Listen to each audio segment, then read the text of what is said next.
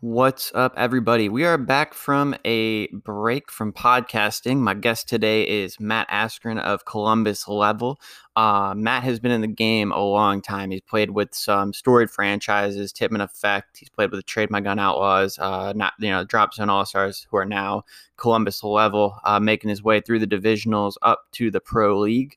Um, we ramble on about a whole bunch of different stuff. Uh, it's funny. I you know I put a stop in at about an hour, um, but we just kept going after that. We, did, we didn't really stop at all. There's a bit of a technical glitch at minute like 11 to maybe minute like 13 uh, where there was some lag going on. I thought it was Matt. He said it was in his garage, but it was actually on my end. So I apologize for that. But after that, once we get the second half of the podcast rolling, about minute like, you know, 13, um, it's, it's all smooth sailing after that. Shout out to all of our sponsors Dye, Valken, Ninja, Level Up Sports, New Balance, um, everyone helping us play the game. We should be hopefully having another pro actus soon in September.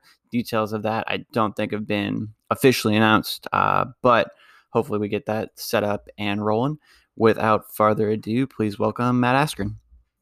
What's up, Matt? How you doing? I'm doing good. How are you? Doing well, man. Doing well. It's uh, Friday night. We're recording this after a long work week. Um, just kind of want to dive right into it. So, level, we just played the uh, Kentucky. I don't even know what we're going to call it. The Corona Cup, the Pro Actus. Um, I wasn't there, but you were you were there. Kind of break that down for us. Uh, yeah, that that was a, a really fun weekend. Uh, I think we had six pro teams come out uh, to Asylum Paintball down in Louisville, Kentucky. Um, uh, those teams included uh, DMG, uh, NRG Elite, uh, Level, of course. Uh, the uh, TMG Outlaws were there. NYX was there with Go, Mark Johnson from AC Diesel guesting with them. it was good to see him out there. Um, who, who else? Who else? Oh, and Aftermath, they were there yeah. as well. Yeah. Um, so yeah, th- those six teams got together. Uh, we duked it out. Uh, we did uh, six total games, uh, a, a piece, and uh, um, yeah, it was a good time. Uh, basically, yeah, the, they had ten refs or ten or twelve refs out there on the field with varying um, experience in refing. Um, but basically, the the idea was is you know, hey, you know, our, our 2020 season is a bust. You know, um, we want to play something together as as pro teams. You know, we put a put together a cheap practice and help keep us keep us sharp, but keep the competitive nature there as well. And uh, yeah, it was it was a really it was a good quasi uh, event to it. You know, there was some competitive some competitive nature to it, but also um, it, it, it was just a practice because there was no real prize at the end of the day. So, but you know, it was interesting. You know, some some of the some teams uh, practiced for the practice and some teams didn't. Uh, I can name one that didn't, but uh, uh, we had a blast nonetheless. Uh, we learned a lot, um, and uh, gosh, I hope uh, I hope to do it again. I, I, I hear that the rumors that they're planning another one, but I'm not quite sure what the details are on that, and I don't know if I'm allowed to say anything about anything. So I want to keep my mouth shut. That's fair. That's fair. That's fair. Um, so yeah, kind of off of our our 2020 season going bust. Th- just this week, they like canceled. I don't know if you follow college football. Like the Big Ten, the, the Pac-12 canceled their fall season and they're moving it to the spring. But we're still projected to have a World Cup. Um, do you think that World Cup is going to happen? I personally don't think we're going to have a World Cup. What are your thoughts on that? Yeah, I think uh, I think I, I don't think we will have a World Cup. Um, it's uh, you know Florida's the busiest uh, or the most active state with with the COVIDs, isn't it? Uh, I'm not quite sure, but I know that it's it's been in the news a lot lately. Yeah.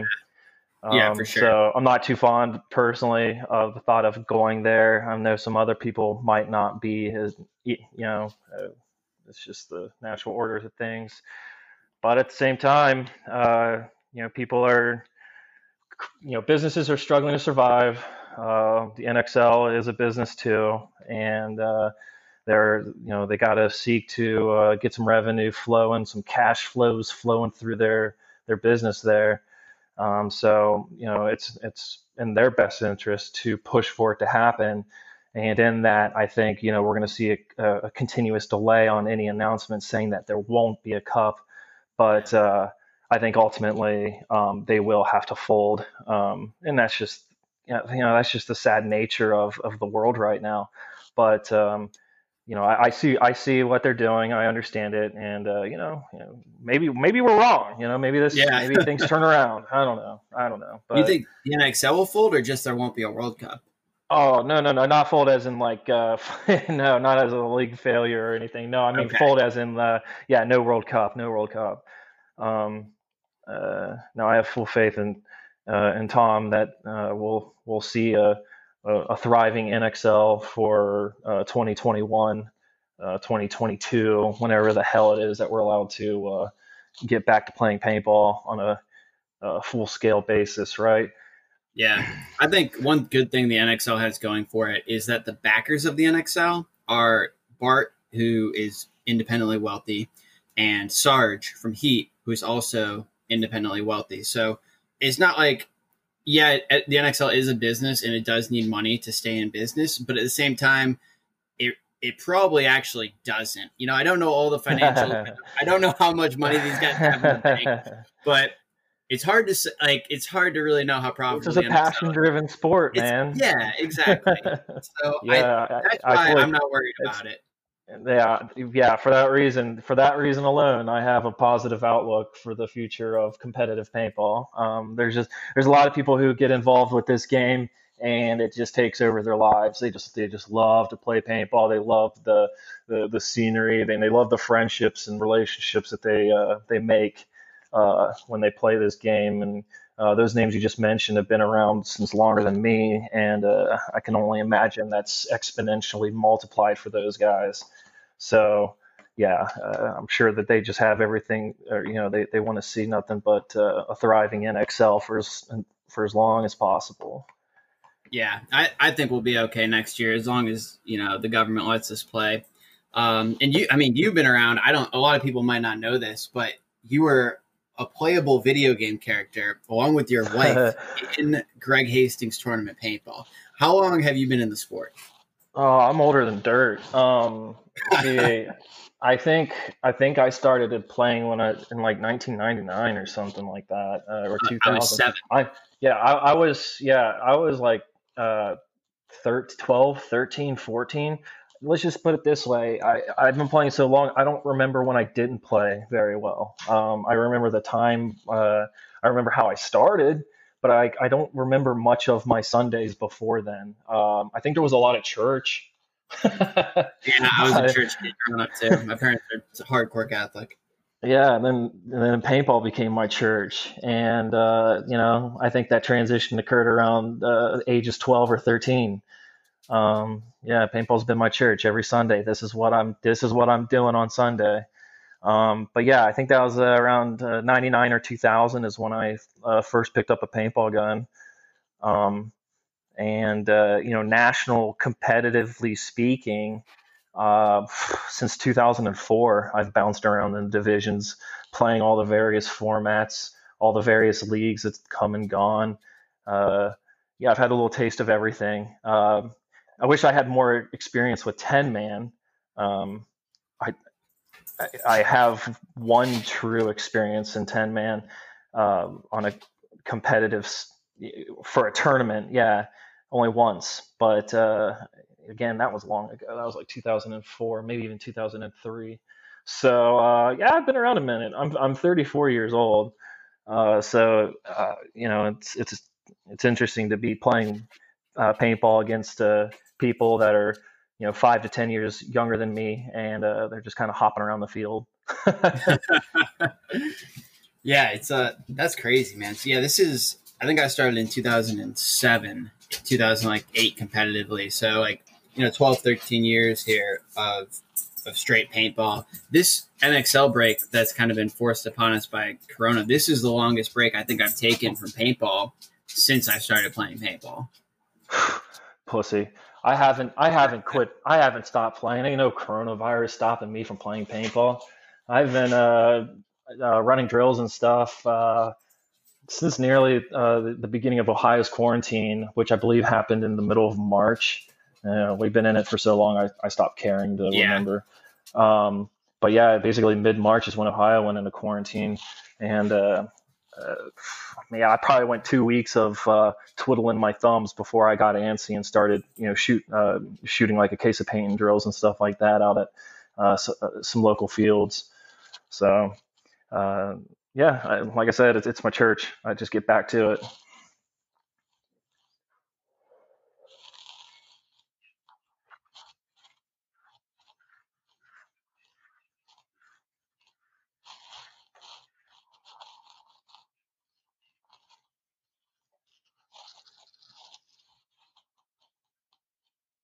Yeah, something like that. Yeah.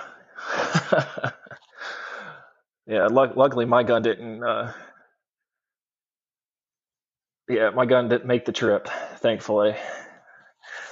Um, uh, we've we've. Uh, but no, I've been in, I've been extremely impressed with the M3s, man. Um, I I, uh, I shot a DM my first tournament level gun. So like I had an ANS Gen X3 autococker. So like I'm not even talking about a tournament level gun yet. I, I don't think. Um, that's what I played like rec with back in like 03 ish. My first like uh, know yeah earlier I said my first national event was an 04. Well I used a DM4. It was a black to blue fade DM4. That gun was nasty, man, smooth as butter. Guns were heavier back then, a lot bigger. But so like you shot a ball and that gun wouldn't move. You know, you shot laser beams across the field if you had good paint and you know all the elements were right for you. Um, but yeah, that was a DM4, and I've uh, you know I've done the tour of of uh, weaponry uh, through my paintball career, and I think it's very fitting to find myself with dye uh, in my in my pro season, uh, or you know as a pro player uh, or a pro in the NXL, however you people want to semantically put it. Um, you know, the D1 dude in the pro bracket, whatever. I don't give a shit. Fact is, is Dye. Um, I, I think it's suiting that I've returned to Dye, and I'm, I'm using those guns again. My gun probably has 380,000 shots on it since we've got them, and I've uh, just had to service the reg once, and it's been fantastic. Uh, very, very pleased with the M3. Yeah, sure. Sure. I'll, I'll move over. I'll try to improve my position here for you. Is this better? Oh man. Is it better over here? Okay. We'll give this a shot. Sorry about that, man. Um, so where did it start cutting out? I can go over that again if you want, or.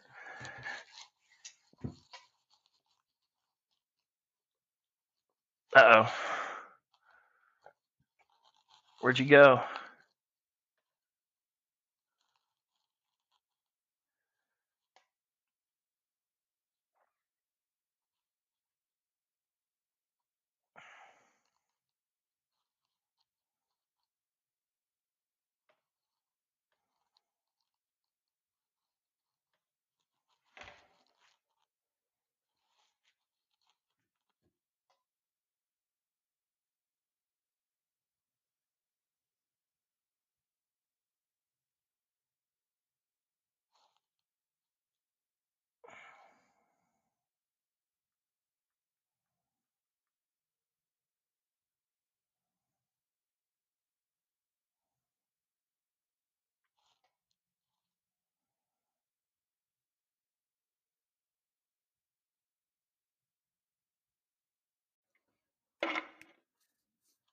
Cool. So we just had a shortcut, bit of a technical difficulty, but Matt, you were just saying how it feels right to come full circle back to rocking a dye gun. Yeah, uh, uh, yeah. So I had that DM4. Um, I love that gun. Uh, the following year, I got a, a PM5. Um, there's like a God. We I think we ordered like 20 something PM5s. It was awesome. Uh, Jess got one too. Um, and uh, see, I had a PM7 uh, when I uh, played for Miami University. I had a PM7 I, I, I held on to for about a year.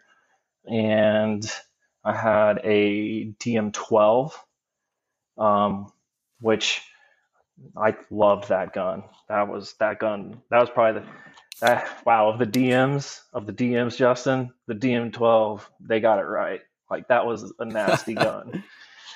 Um, what else? What else? What else? Uh, oh, I, I, think I skipped over the DM7 that was in our household's possession. Uh, Jess playing with the Fems. Um, we had a DM7 floating around the house all the time. Um, and yes, and, and then now the M3 Plus, and uh, yeah, it, the same holds true with all these guns. You know, you just lube them every time you play, um, charge the battery in M3's case, and uh, get new batteries in the other guns' cases. Um, or, or, or hey, get uh, get some tape for the uh, membrane pad. Uh, get some tape for the membrane pad on the DM4. I don't know if you ever experienced that. Did you ever shoot no. one of those and do that? No, that I had a DM9 uh, when I played with Eminence back in the day, but that was it. Yeah, the DM. Okay, so the DM9. When I think of the DM9, I think of like a sub, like a submachine gun type of like paintball gun. Like that gun, I think was a, a smaller DM. Uh, if, it was if very I'm small. right. Yeah, yeah, very compact.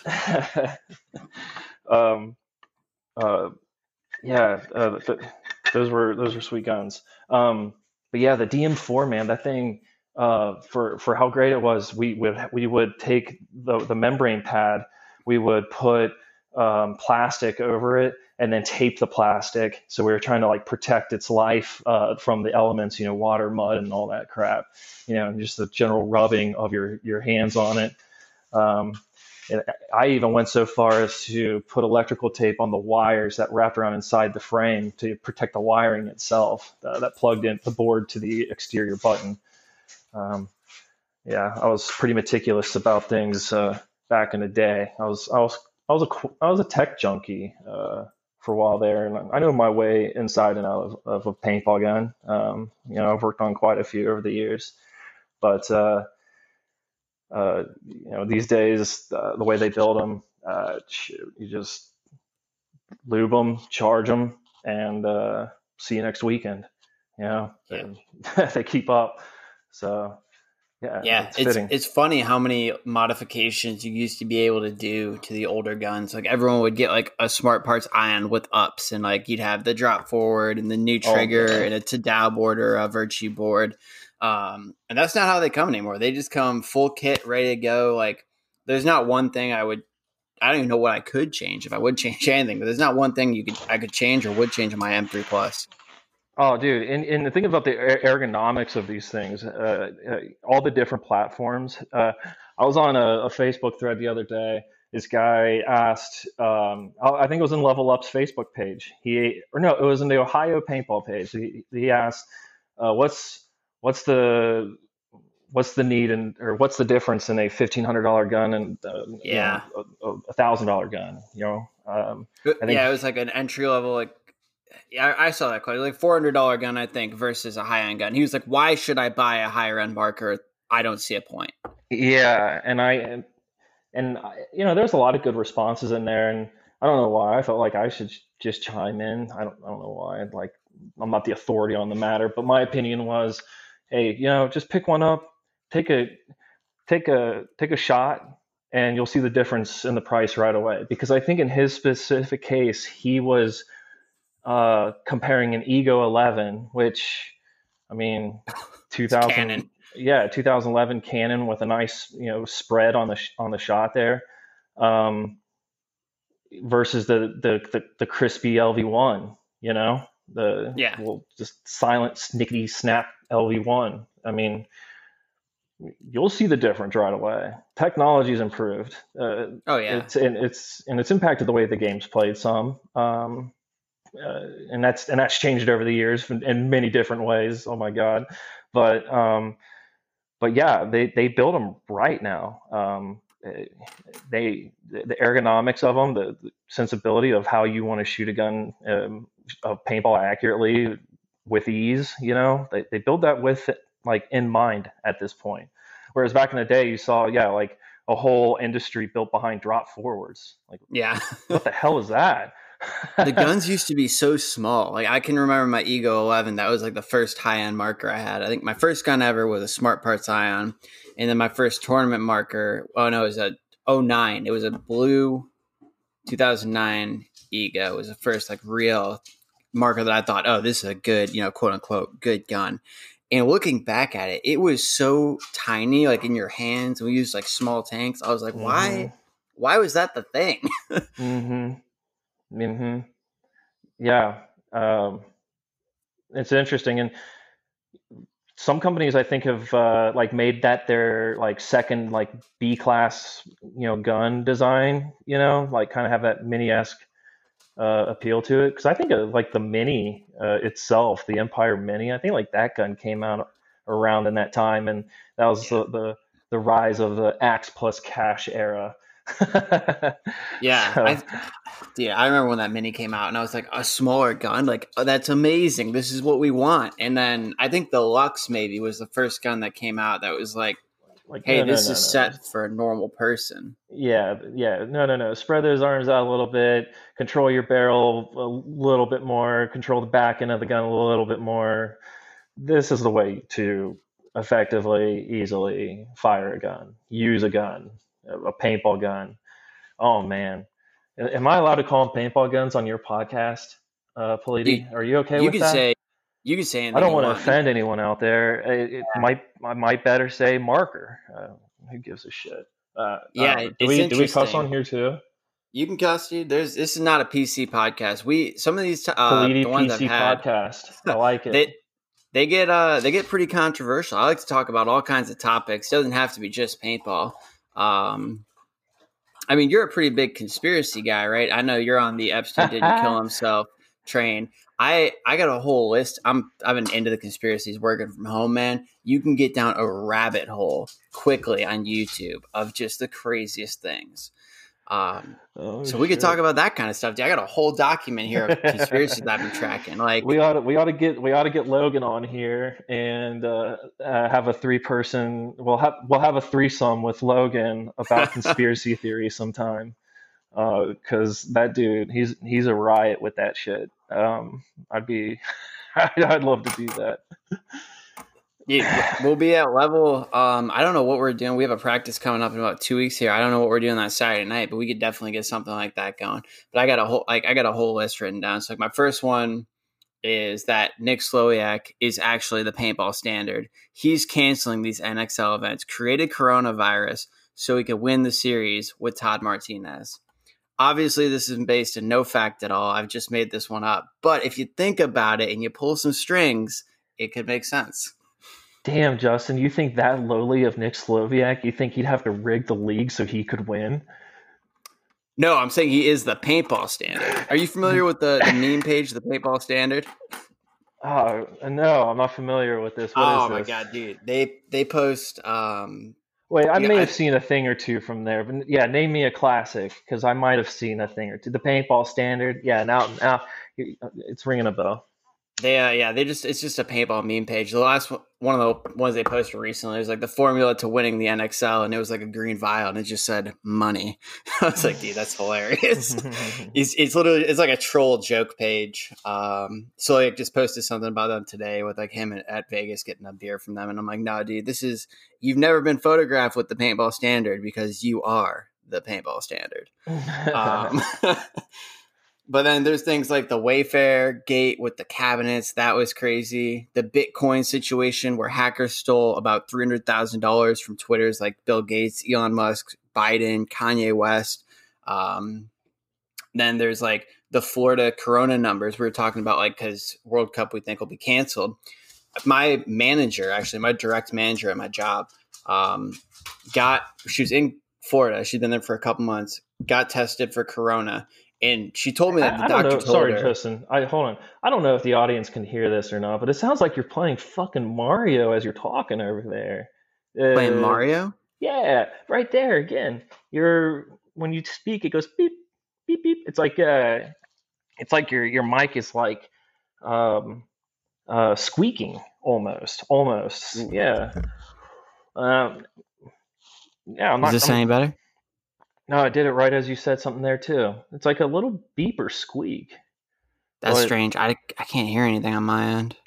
Oh, oh, how I don't know, unprofessional of me to bring it up if it becomes an issue, but um, yeah, just some. I don't know. Go ahead, man. Well, I'll listen to this before I put it out, and if it's no good, we'll just do a whole nother one because I've had to move rooms already once, and uh, the technical difficulties of this one have just been astounding. Yeah, yeah. Yeah, I'm sorry about all this. It's just it's just the way it goes with me. You get the you, you're my bad luck is just kind of rubbing off on you a little bit too much here. You know. Oh man, I don't think you have bad luck at all.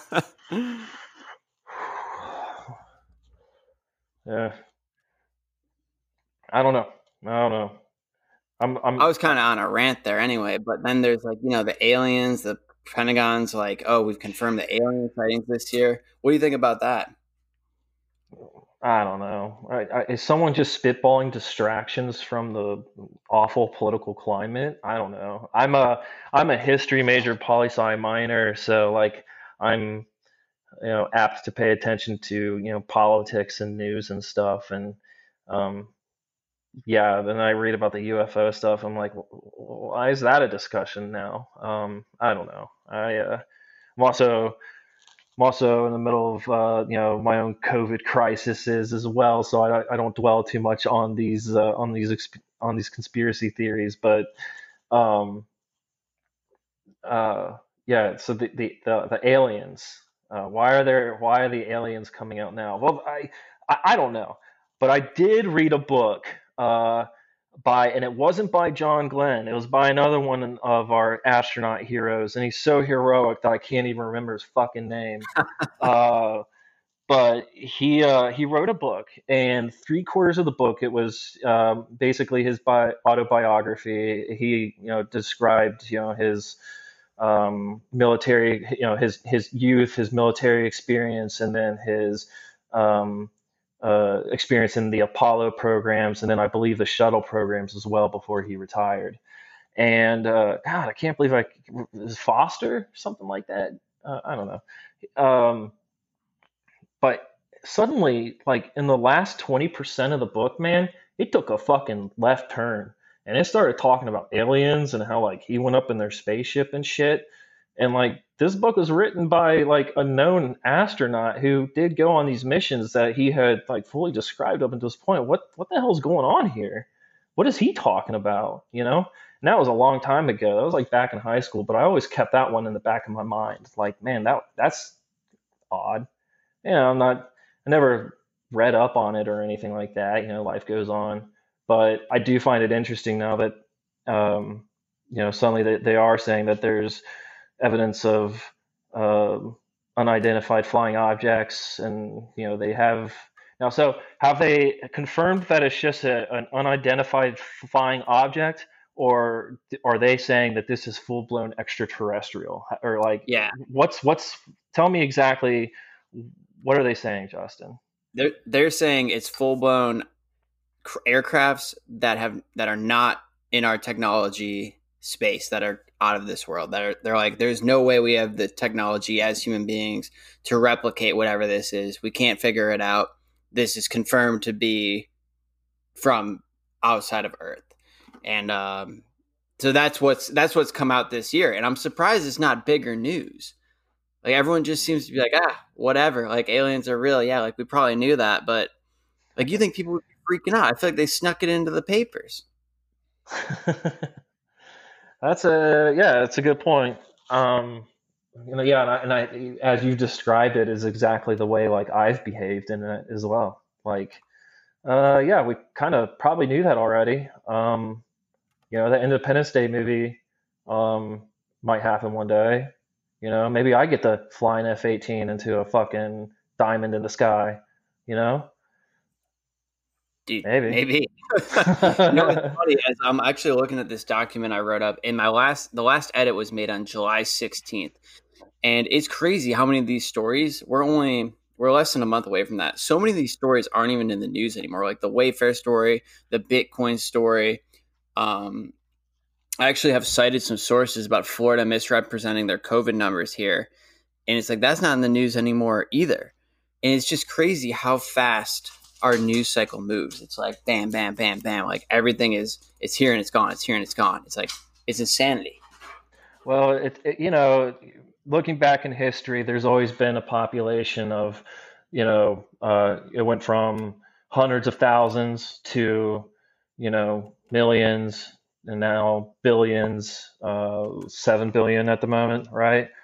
So, as human history has progressed, you know, news is only relative to those who are around it to, you know, experience or have that butterfly effect impact from said event, right?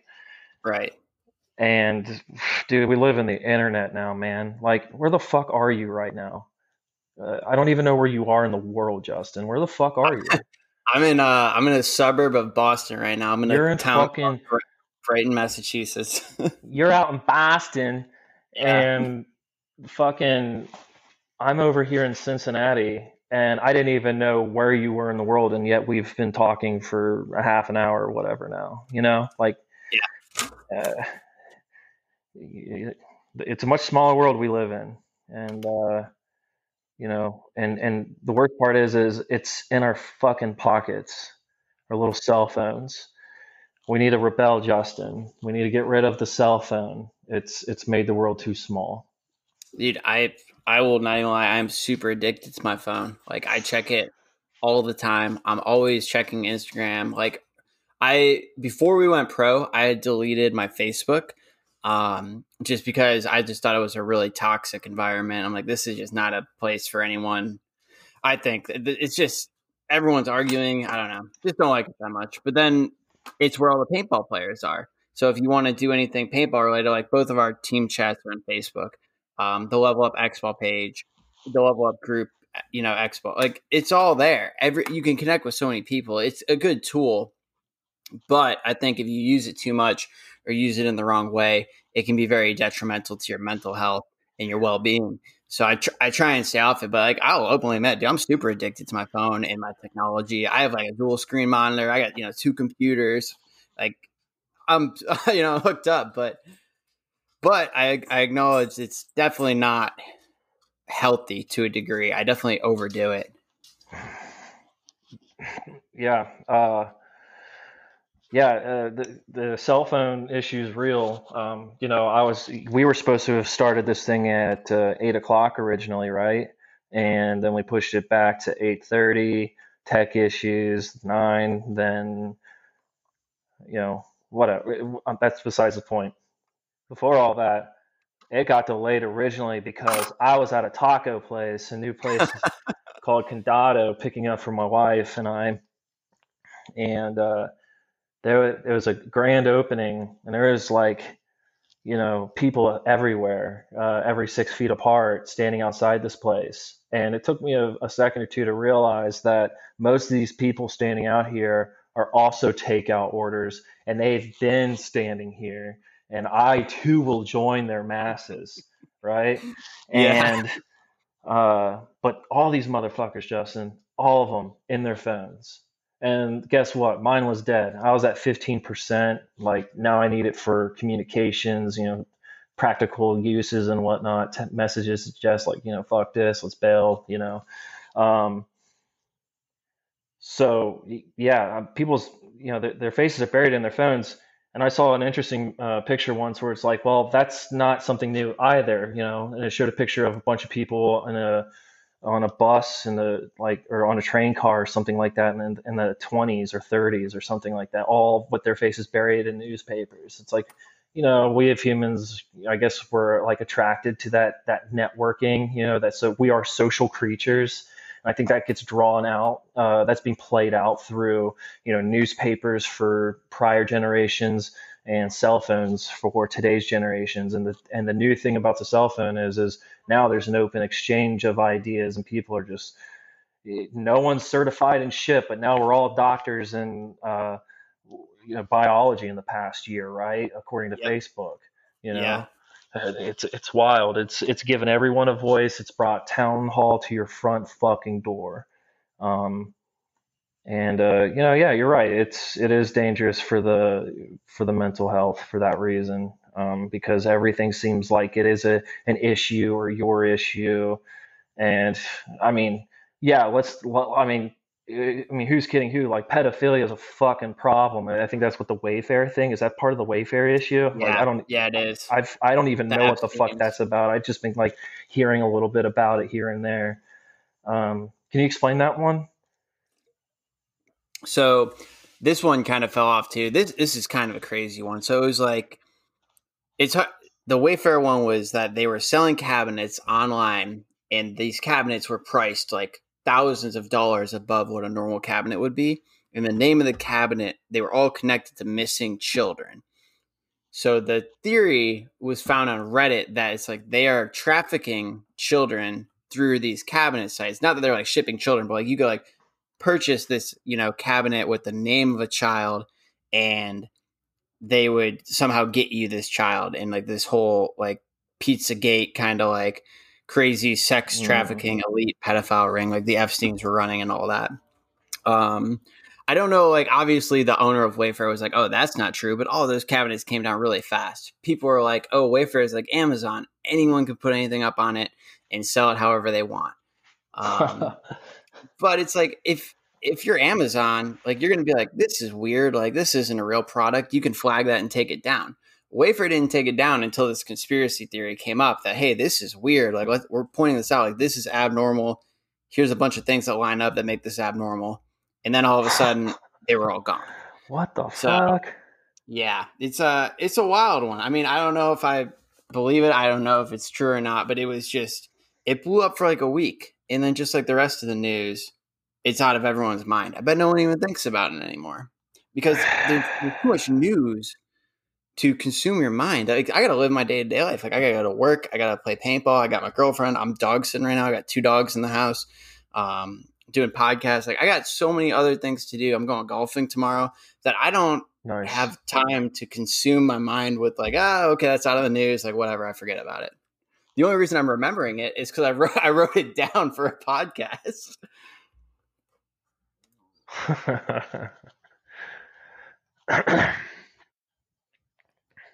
yeah, I, uh, man, uh, yeah, it's it, it it's too much. It, it is too much, and it it's interesting you bring it up uh, or that it's got brought up on this on this podcast because you know it's actually something that's been like lingering in the back of my mind these past few days. So, um,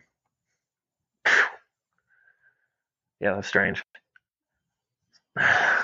It's definitely strange. But uh, let's dive back into a little bit of paintball. So You've been in the game a long time. Are there other than level? Are there any notable teams? You, I know you play with the Outlaws. Any other big name teams you've played with that stand out on your record? Um, yeah. So I was uh, with uh, uh, Outlaws D two for, uh, or well, I was with. Hold on, on you know prior to levels with DZ All Stars, uh, semi pro for uh, three years. learned a learned a lot about paintball in those years. Had a lot of a lot of um, moments to grow and uh, learn from. You know, uh, you know, duked it out for three years with uh, DZ All Stars, or no, two years. Oh, geez, was it two? It was two years DZ, one year uh, level. That's what it was. I sorry, I just uh, lump them all together because the core group same. of level up is the same group. Yeah. Right? Um, Time is weird, man. Yeah, yeah, man. Especially, especially this year, um, just because we're not getting out so much, you know. But yeah, uh, not trying to dwell on that too much. Um, so yeah, so there was DZ. Uh, uh, prior to that, I was with uh, Team G Outlaws for uh, a season and a half playing Division Two. Um, uh, prior to that, though, I was with Tippmann Effect for two seasons, uh, uh with uh, Howie, uh, Little Nick, Trey Goodwin, okay. who's like a little like a little brother to me, little paintball brother to me. see, um, and prior to that, I uh, ran teams out at Escape uh, called the Working Class Holes. Uh, just a that. Yeah, just a group of guys. Uh, I don't know, just a good group of personalities that played out at Escape. Uh, Eric LeBlanc, uh, the the Southern Ohio's hero uh, to paintball. You know, he's he's paintball royalty in in Southern Ohio. If he if he ever returns to Southern Ohio, you know, he should know that the red carpet will be rolled out for him, no matter what field he plays at. Uh, he is he's the man, and uh, everything he did at Escape uh, for uh, you know setting up bunkers on on those weekends and uh, uh, allowing us to dig a trench in his yard and put in an airline so we could play X ball. Um, it, you know, it was incredible. It was great, and you know, it, you know, times change. You know, people people have to you know move on and do other things and um, you know we don't get to share time together any longer but that dude you know with without him uh I, you know Upley without him I wouldn't know you like I do. I know you I know you from your rookie years in tournament paintball you know? Like your and I's relationship goes back to you know practically the dawn of time for half our audience for half the people that, that you know that play paintball now you know the, the younger crowd that's up and coming and chasing our coattails all the time you know um, yeah to them that's that's dinosaur ancient history but you and i know each other because of eric leblanc i know howie because of eric leblanc you know without without in fact it was eric who called me while i was out shopping at kroger with jess one night and said hey uh, come play uh, World Cup. Uh, come play World Cup. Uh, you know, we'll combine with Howie and, and Nick and Trey, and we'll you know, and we'll go and play with the TPA guys. And guess who else I met there because of that? Lehman. Yes, sir. Our boy Josh Lehman, our, our, our captain and commander, Josh Lehman, and uh, he and I uh, really stuck it stuck it to people that uh, that weekend at World Cup, and uh, yeah, you know, and you know, life life goes full circle. You know, sometimes relationships that you forge early on come back to you know benefit you, and I think that you know my success uh, with with paintball is truly attributed to those moments where uh, you know I shared a, a good bond with with people, uh, you know, certain individuals who um, you know were there for me when I needed them you know later on. Uh, so uh, you know Eric was able to introduce me to people like Lehman who you know was able to give me you know an opportunity to play with with DZ and therefore with level right. And I also met Ryan Hollowell through Eric. I have met Addison Winstead through Eric.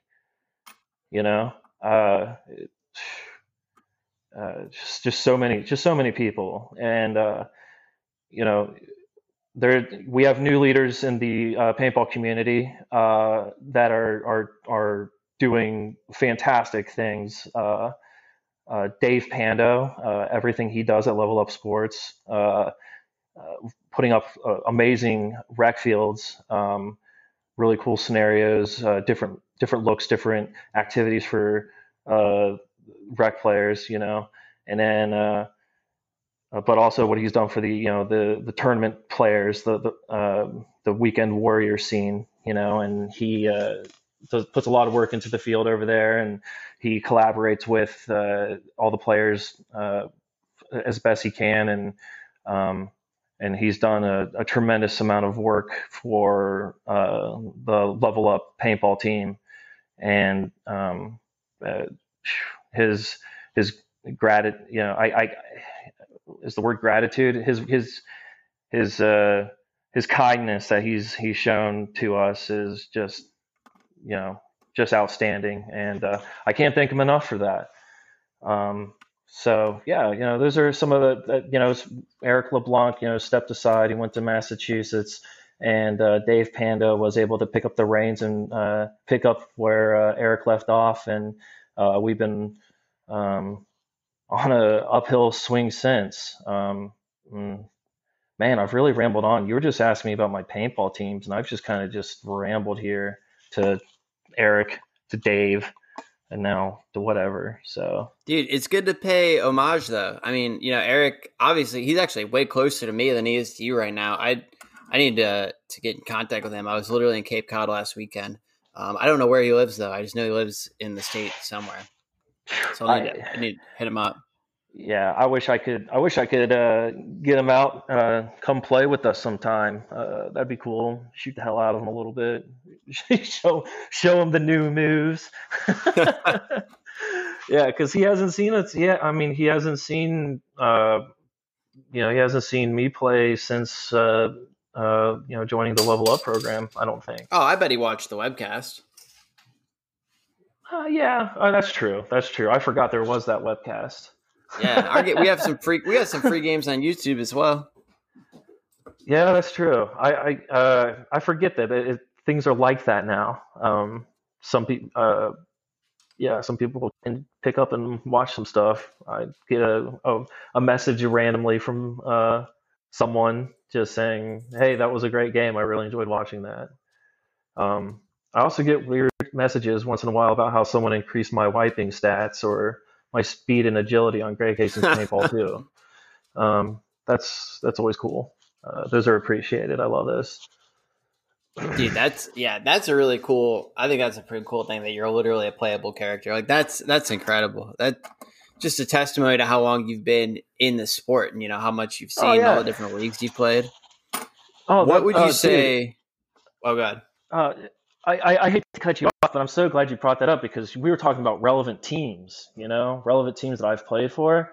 Dude, I've only taken you back to when I met the, the DZ All Stars, then Level Up uh, group, you know, like I've only taken you back that far. I'm Dude, go all the way back. back further than that. Let's hear it. That's what so, the people want to hear. So, yeah. So before that, uh, I played with uh, a, a, team called uh, uh well, hell, what but we were Cincinnati. We were Cincinnati Surprise. That's right, uh, Cincinnati Surprise, and uh, we we played dabble in some X ball and whatnot. That that was uh, out of paintball country down in Cincinnati, and uh, uh, but before that, and that was with my wife and and all of our friends that uh, turned out to be you know close, my close personal group of friends uh, are the Cincinnati Surprise guys. They're all guys that live close around me. Cook lives on the other side of the, the freaking park, at least for another month from me. Um, yeah, all those guys. Um, I'm not going to go into it because I know I don't want to, I don't want to bore you, but um, close friends, love them. Anyways, but before them, I played for a team called Method X, which was a seven man team uh, in the NPPL and that was in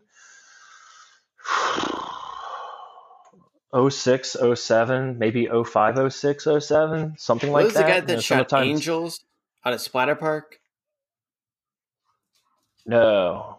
Okay, I know who you're then. thinking of. That that that that's that blue. That's they wear blue, right? Uh, yeah. That method. I don't think they're yeah. around anymore. Yeah, I don't think so. I think they they I think they had mostly uh, older players at the oh, yeah. time that I remember them. So I don't think that they play now. Um, no, it wasn't them. Um, it, this team was based out of a small indoor field called Seek and Destroy, and uh, uh, that was in Xenia, Ohio, which is basically Dayton. And okay. um, uh, yeah, I played seven man with them for a few seasons and uh, again, those are all friends that I still talk to today. And uh, they, we went to Huntington Beach one year, and it turns out that they were having an, like an open casting call for um, this this uh, Greg Hastings paintball game that was coming out, and uh, we're like, okay, yeah, we'll go see what this is about. And they took our photo, took our some of our basic basic information from us, but myself and my wife, uh, Jessica, uh, we were both able to uh, uh get on, yeah, get on the game. Um, I think I think someone had a beer with Greg Hastings at some point. Uh, like uh, one of the team dads, basically talked to Greg Hastings at some point that weekend, in fact, and um, put in word for us. So I, I don't know, maybe it was written on a fucking napkin or something, and it made it back to his office. I don't know, but yeah, we got in the game. And so when you so when you play Greg Hastings tournament paintball too, and you want to find me, you go to the I think we're the third team called Method X, and when you play that team, we're the we're the fullest roster from the default teams that you can pick from and I'm the first name on that roster. So when you play by default, you play with as me, as it just coincidentally turns out. So cool. And then as I as you get killed with me, uh, you become my friends. Um, who like I still I play Rainbow Six Siege with Sonny still. Like he's in the video game. Uh, uh,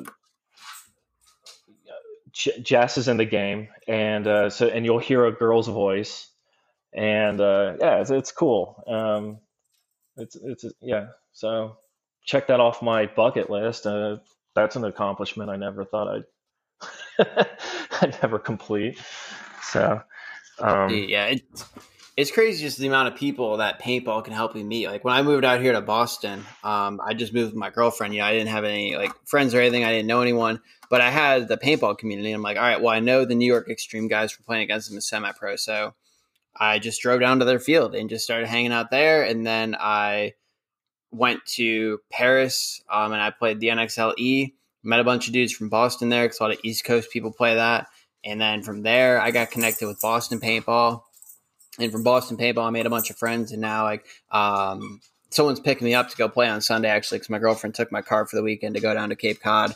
But it's just crazy like the relationships you can make in paintball just this one thing that can tie so many people together and can tie like you together for such a long time it's like like you think like, all the way back all these people it's like oh i played with the guy you know 10 years ago but i still am in contact with him you know like some of my best friends in my life are from paintball it's just crazy mm-hmm. to think about yep yep i uh yeah I, I, I'd actually, I can say with 100% confidence that my my current like uh, set of friends that I talk to have some relationship to paintball. Um, I guarantee it.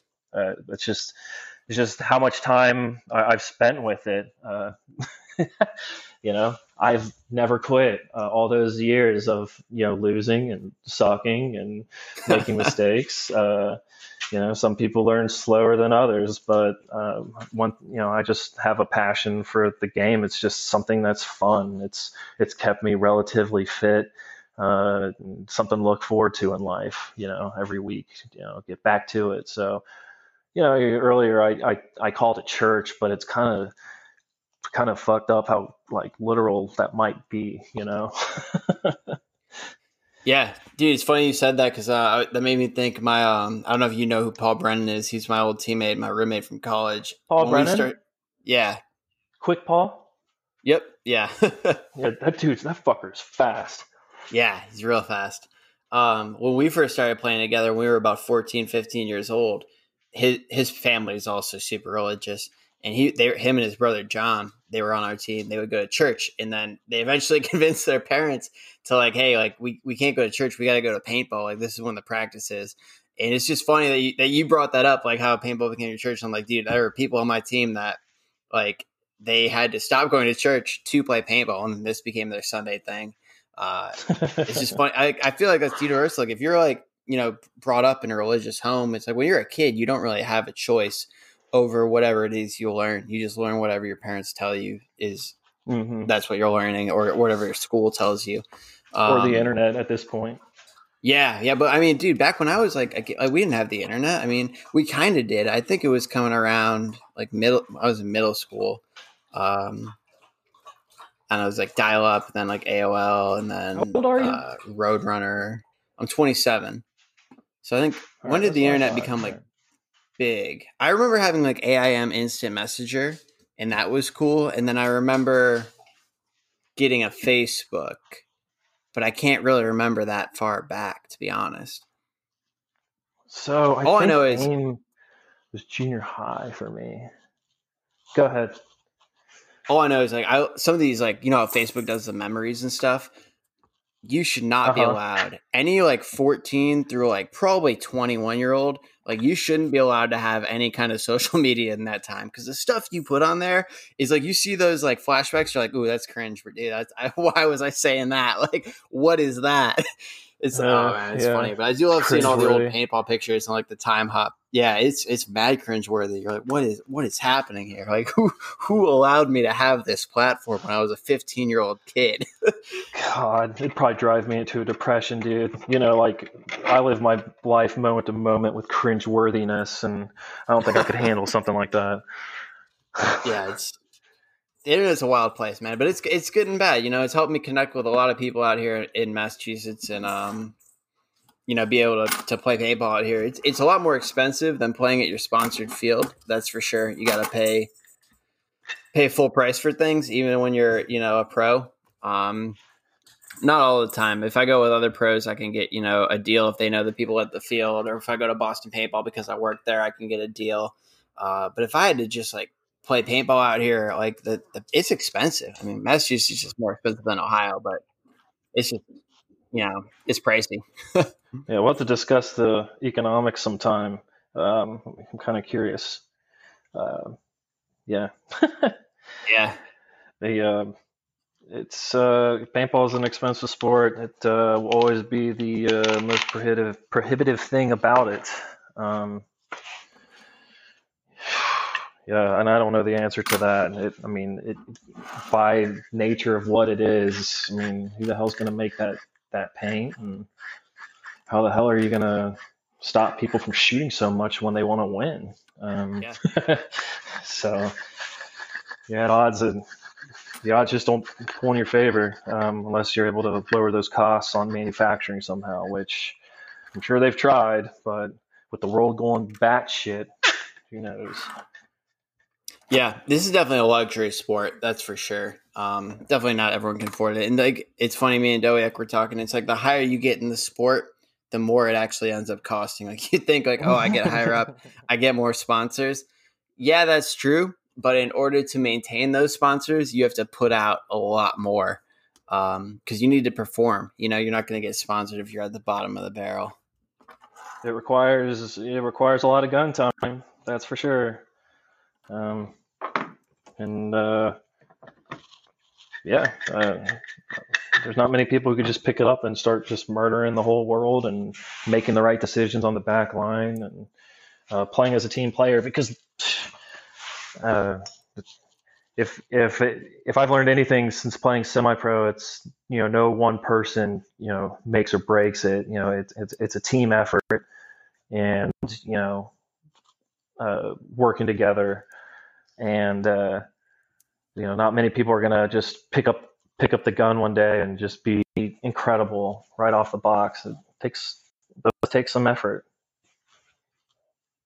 Yeah, dude, that's that's the truth. It's a it's a damn hard game. Oh well, we just knocked out pretty much an hour right there, man. All right. Um, damn, that went by quick. I feel like I just did a lot of rambling to you. Dude, that's all right. I like them better when when the, guests talk more than I talk because I say the same same shit over and over. Everyone knows what I say, so it's it's better. You know, the reason I wanted to have you on is you've been in the game so long. You know, you you have such like a storied um, past. You played with such cool teams like Tippmann Effect. You obviously you're with us now.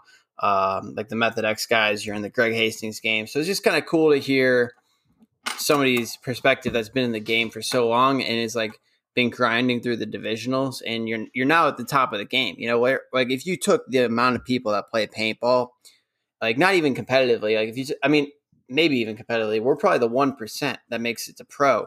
But then if you took the amount of people that just play it as a game, like scenario, rec, birthday parties, tournaments, regionals, Europe, Asia, you know, Australia, like all like th- there's thousands and thousands and thousands of players and we are now one of like maybe 200 players. I mean, I don't know how many pro players are exactly, but if you took 20 teams times 10, roughly give or take 200 players. Um, so now we're now we're the one percent, and it's just crazy. You know, you have, you have a really cool story, and uh, I know you're in the conspiracy, so I thought it'd be cool to touch on that with you. And uh, you're obviously the most famous person in Cincinnati paintball. Like you're Cincinnati worldwide famous. um, so yeah, just wanted to just wanted to have you on and, and kind of one question I did want to ask: playing all the formats, what is your favorite format? Seven man, ten man, modern day X ball. What has been your favorite game to play? Yeah, that's an that's an excellent question. I think uh, seven man is fun, dude. Seven man is fun. People get lost in the weeds. It becomes like Vietnam out there. that's awesome. uh, yeah, seven man is a blast. I played uh, a ton of sun, a ton of seven man, and um, you know, I when I played uh, with Tippmann Effect, a we played semi pro NPPL. That was seven man X ball, and I think we raced a five or something like that. And um, I I I had so much fun playing that format. I what I what I would like to see, what I think would be neat, and I don't know if it's practical, but it, but it would be neat is if we had seven man X ball in the current X ball format you know, just add two players to the current rules. I think that would same be, field size, same same everything. Yeah, the field would need the field would need to be lengthened. Um, yeah, the field would need to be lengthened, and that's why like I don't think it's a practical ask, but I think that would be sweet, um, just because of my experiences with yeah. playing that body count. What? But you know, you, you go and ask the same question to my my uh, to one of my paintball mentors, Scott Branham, uh, another Tippmann, uh, Effect alumni, uh, also of Rhythm um, over here in Waynesville, Ohio. Uh, Scott Branham, he, uh, you know, he'd tell you that he'd probably want to see 10 man X ball because, you know, that's yeah. him, that's his path, that's his paintball pastime, you know? So I, that's a good question for me to ask Scott when I see him. Dude, I feel like a lot of people say seven man, and I'm curious as to why it died out because I do hear seven man is like I feel like the most popular response, um, at least from like anyone that's been an old school baller. So I wonder if like the NPPL was maybe just mismanaged. Maybe if the current NXL leadership could run the NPPL, maybe that would do it. I I personally don't think the economy and people's spending cash is strong enough to support two leagues anymore, like how it used to be. Uh, I think it's kind of mm-hmm. a one league or bust. Because it probably costs about tenth If you're going to compete in like division, I don't know really about division two. I kind of skipped that division, but like semi pro and pro, it's probably at least ten thousand dollars a year per player to to compete. So that's just not feasible for two leagues. Like there's no way you can spend twenty k by yourself. I mean, you could, but you'd probably be working a lot or putting a real strain on your body, not doing anything else. I don't know, living up a tough life unless you had a backer. I think it'd be very difficult to play in two leagues. Yeah. Dude, I think Vegas cost me over a thousand dollars. That's not even including like partying or anything or like enjoying the city of Vegas. Like, because I mean, I flew to, to, you know, so I drove, I drive by myself to the first practice just because I'm obviously in Boston, and then you and I both flew to the second practice, and then I also fly everyone flies to the events for most of them. Uh, I fly to all the events. I can't drive to any of them, but it's like That's the true. cost of like even we have this mandatory practice like in two weeks just for drills or whatever. I had to buy a flight for that. Like I can't just drive home. It's a twelve hour drive to Columbus, maybe maybe thirteen plus stops. So that's like a I can't do that in one shot. You know, like there's no way I can make it there without flying.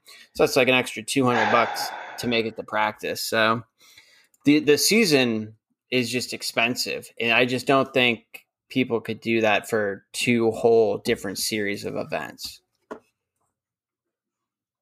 I don't disagree, and I think, yeah, like the the the, the paintball path has been like this morphosis, you know. Um, it, you know, it was ten man, and then they said, hey, let's make this, let's take out like that random factor you know that one game opportunity you know like let's eliminate that possibility and let's make it multiple points and then at the same time let's make it uh, let's start trying to make it tv friendly you know so in comes the air bunkers in comes x ball Um, and then I, I, think the fact that uh, X Ball felt like it was a very fast game and kids were you're you're practically respawning because you know you died and then you just go back out another two minutes and your gun was a machine gun. I think it I think it appealed to a, a, a younger crowd at the right time, as well as uh, um, the industry itself looking at this and being like, hey, this this format could be huge, and um, you know, uh, you know, maybe we put this on TV, and it just never quite, you know, it's just never quite made the transition, right? And so we've seen it step back into different versions of that because they're always trying to flirt with that, and now they've now they have Go Sports, which is, uh, I think, doing a fantastic job. Um, I agree. Totally. You know, I was watching Go Sports today.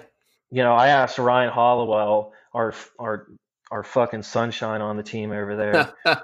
he, I asked him since he's seemingly the tech know all, like, why the fuck isn't Go Sports on uh, Disney's ESPN app right now? Like, why why not? You know, like just take the production as is, throw it up on there. People are always talking about how there's there, there's no sports on TV and shit. Like, yeah. Oh man, we need to get this stuff. We need to get this stuff on the, this this this ESPN app. You know, that'd be cool.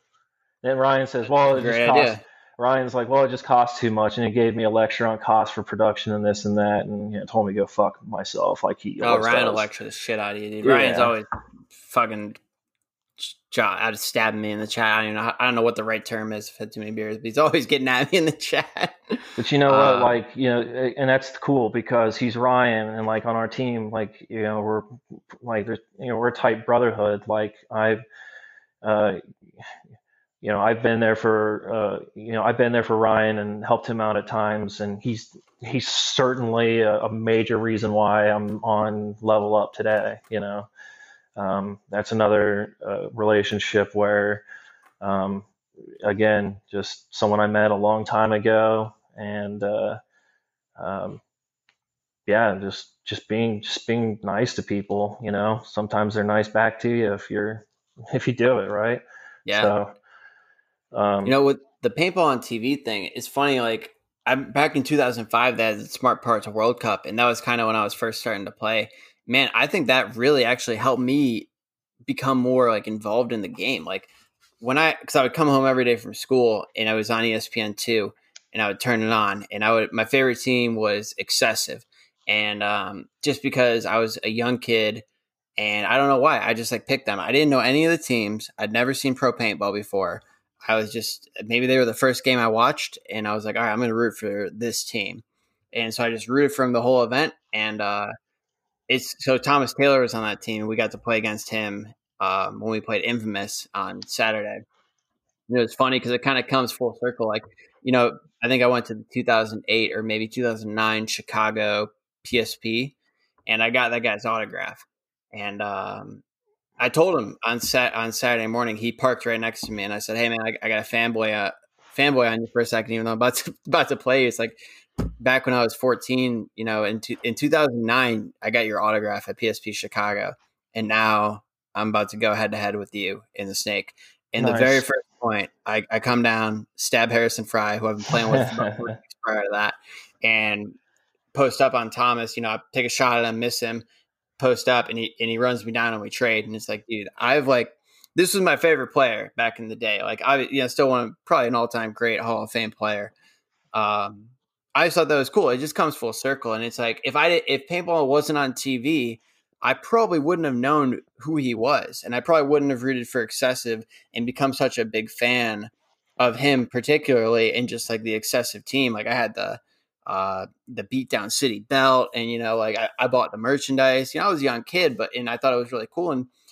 But it's like if, if paintball Go Sports does a really good job of it. But if, if we could get it to a mainstream media yeah, I know it costs a lot, but it will reach somebody. It reached me. I mean, it's in. I was, I think, a normal high school kid. I played soccer, played football. You know, I went to a D1 high school. Like a lot, of, a lot of people. I had a good group of friends I still keep in touch with. So I, I feel like I was a pretty normal, regular kid. So if it reached me, why wouldn't it reach other people? Why wouldn't it reach other kids who are into sports like I was, who had just played this at their birthday party and are like, oh, you can do this competitively, like starting a little three man team?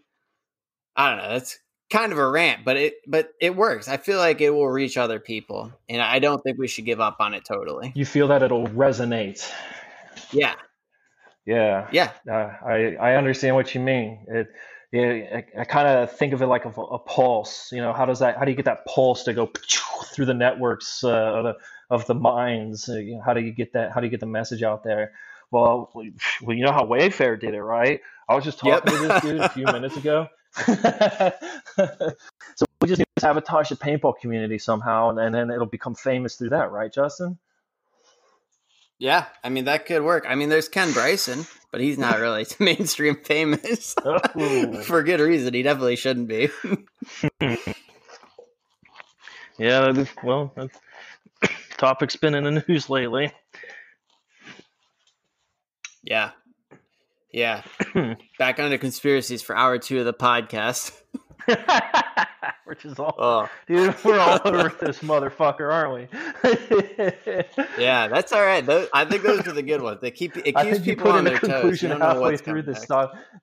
Yeah, you're concluding I comments did, for I did. I'll halfway through to... this podcast. We're all over.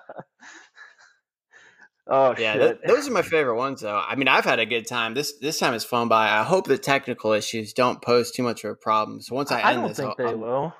I yeah. don't think they will. I, I hope my monotonous voice didn't put people to sleep. I probably killed a few people on some fucking mountain roads. These fucking shitbag P- Pittsburgh guys that live on our team.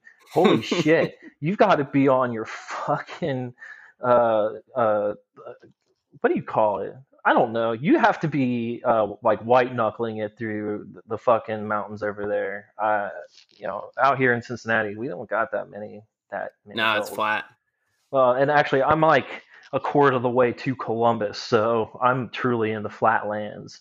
So, yeah. yeah Pitts, I lived in Pittsburgh. You know, it's funny. It's like the paintball relationships. I moved in with Dowiak. Um, so I worked for Tesla. I started in Pittsburgh I went from Louisville, Kentucky to Pittsburgh, and I like I knew Tyler, but I may, I don't I don't really know how well I knew him when I moved in with them. Like I knew I, I know I knew him through paintball, but he'd come to my house one time in in college and he played on G4H with me, which was like three events maybe.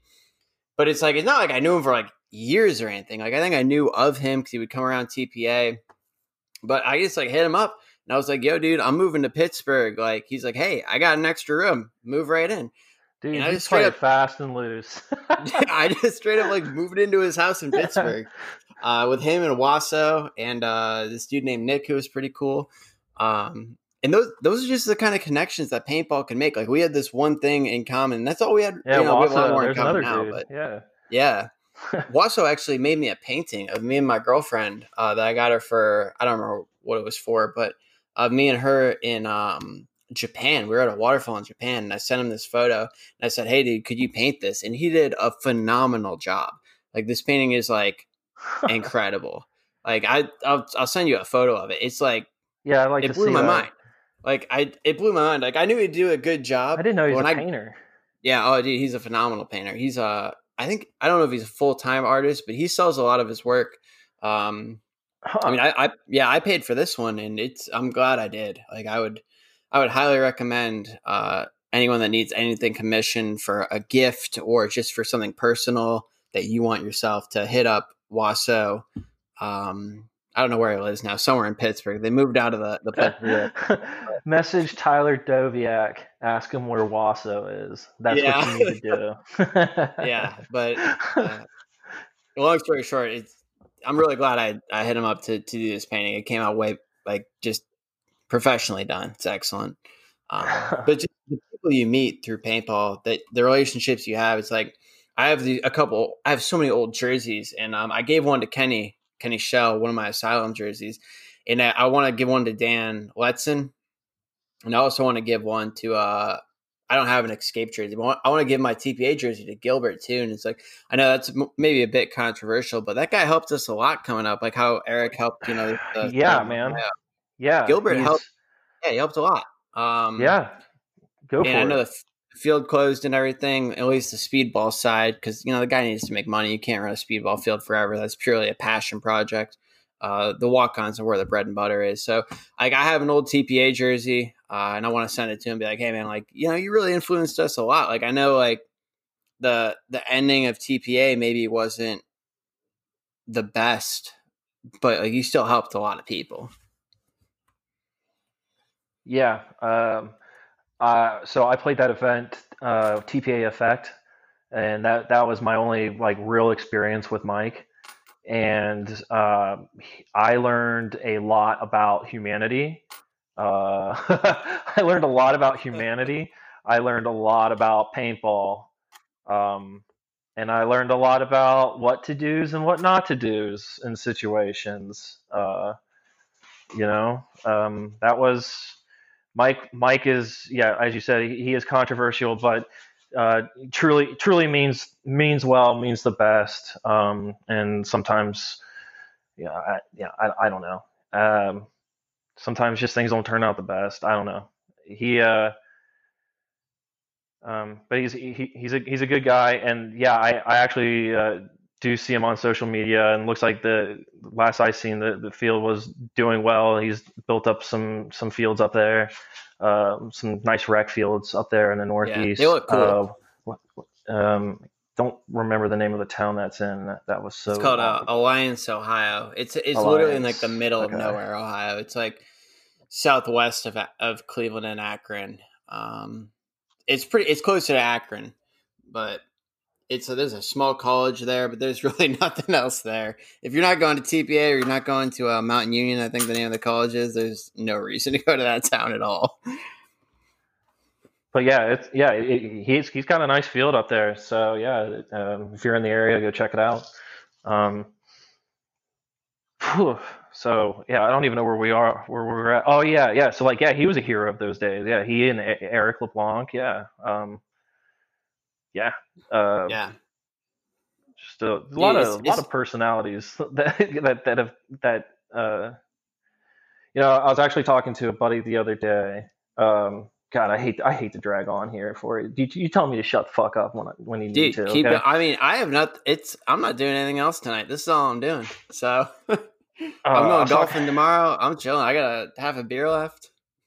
I was talking to a buddy uh, the other day, and or actually a while ago. Um, actually, well, yeah, it was it was Crystal. Um, he's uh, a uh, a father figurehead of the uh, tournament scenery uh, for the level teams on the divisional side out there at Level Up, and he helps the pro team uh, in the pits.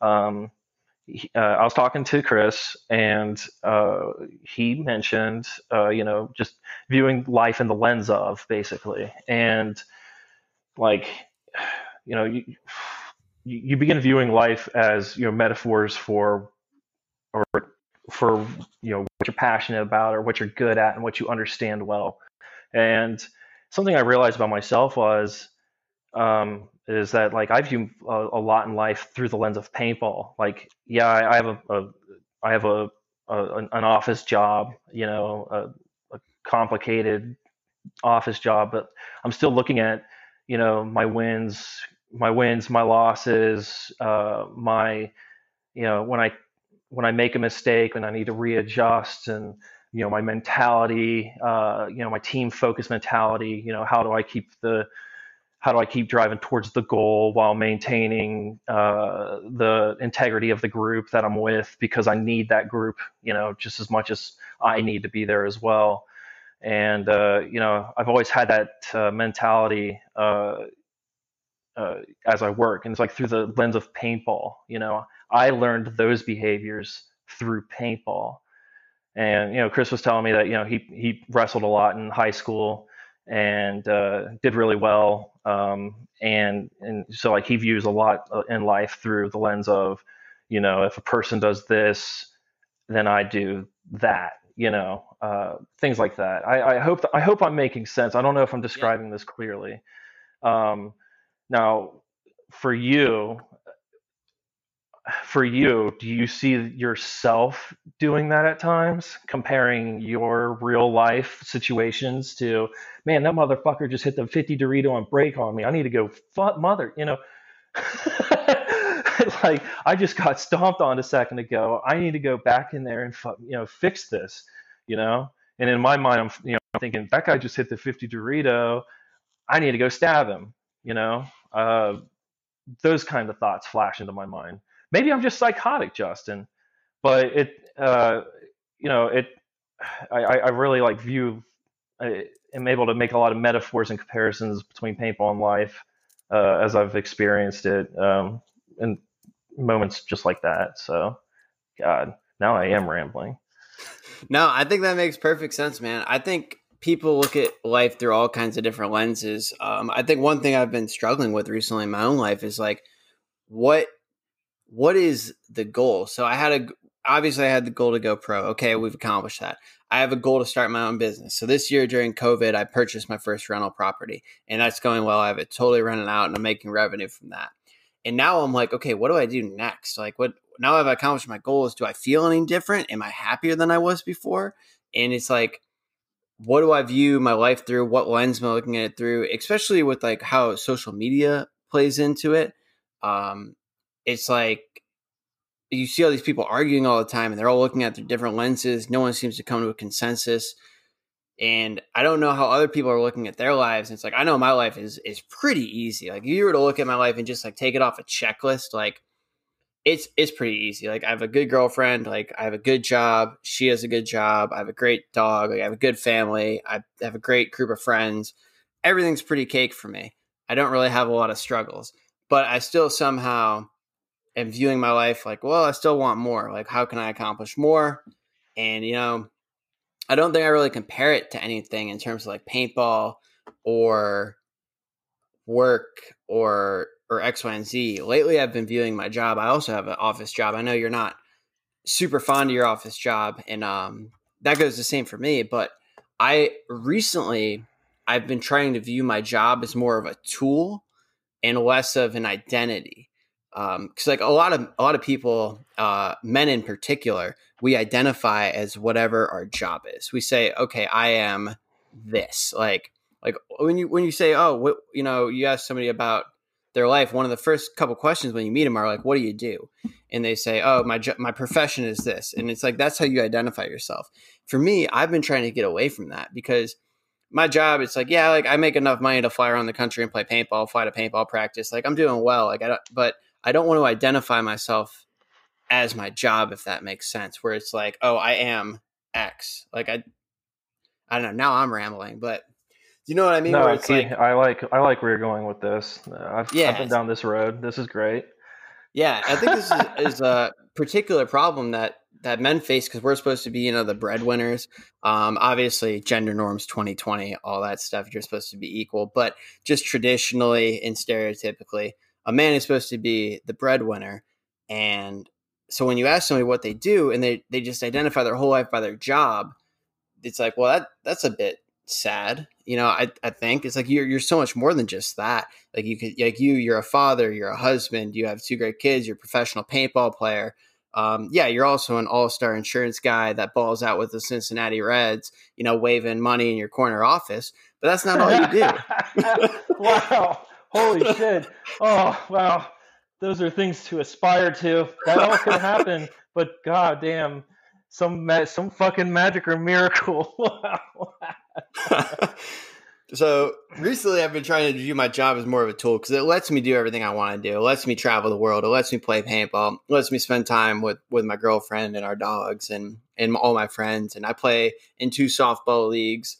Um, you know, I, I do a whole bunch of different things. Uh, so I've been trying to view my life through a lens that I'm trying to create myself, I guess, and not one that's like, this is what you are, this is what you say. Like, so that's where I've been going with it recently, but it's it's different for everyone, so it's tough. It's tough to say. Yeah, yeah. So I'm uh, I'm, constantly changing my hats uh, around here. I'm I'm in a a constant state of identity crisis. Um, any anyone who knows me knows that's a fucking issue. You know, um, you see me at paintball, I want to be with my kids. You know, and then when I'm with my kids, they drive me to back to want to be with paintball. and in between that is this this mountainous wall called you know work and uh, everything you know that involves you know real real life as they say. Um, I've been working from home since this COVID thing at my office Same. job. Uh, Jess has been on summer break. Uh, for those who don't know, my my wife is a uh, preschool special ed teacher, um, and uh, she's uh, returning to school on Monday. And uh, you know, she just has those temp, tense moments, you know, leading back into the school year, and then of course it's politically charged. You know, oh, yeah. that's all over the social media as a new political fight, which uh, I don't know, man. I don't get in all that. Um, the uh, what was I talking about? Uh, I forgot. oh, talking. Yeah. So then, uh, yeah, I've got two kids, right? I was going to tell you about them. So yeah, I've got these two kids. Uh, Mia came along. Uh, she's six.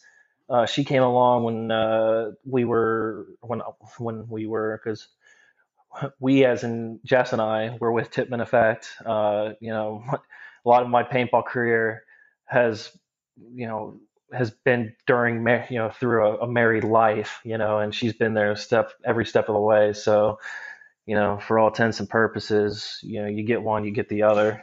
Yep. I mean, out, you know, when she get when she's able to, she comes out there on Sundays and uh, uh, beat some cheeks, beat some cheeks with us out there on the on on the level ups turf um, when she's able to get away from the kids. It's just uh, hard thing for her to do, you know, as a mother of mother of two. Um, yeah. Kids. Uh, my daughter Mia is six, and my son Riker is two. Hey, and did you see those uh, masks that came in today? Uh, yeah. Danny Danny Shower Hour got them, uh, and, and well, Gene Shower Gene Mean Gene came through and, and got the kids some masks. So they got some level up masks. Um, if any of you guys want to uh, get some level up mask. Uh, hit up Danny. I think he's got a few extra. Um, yeah, yeah, they're pretty cool. Yeah, I'm but looking yeah, forward to getting mine in about two weeks there. Yeah, those are, those are cool. I'm looking forward. Dude, the mask thing is is crazy how controversial it is. it's, it's like I I don't think a lot of people can say this, or maybe they just don't want to, but I can see both sides of it. I understand. So, in my opinion, from the I guess the left side of the aisle, people say it's a science issue. The science says we should all wear masks, so everyone needs to wear one.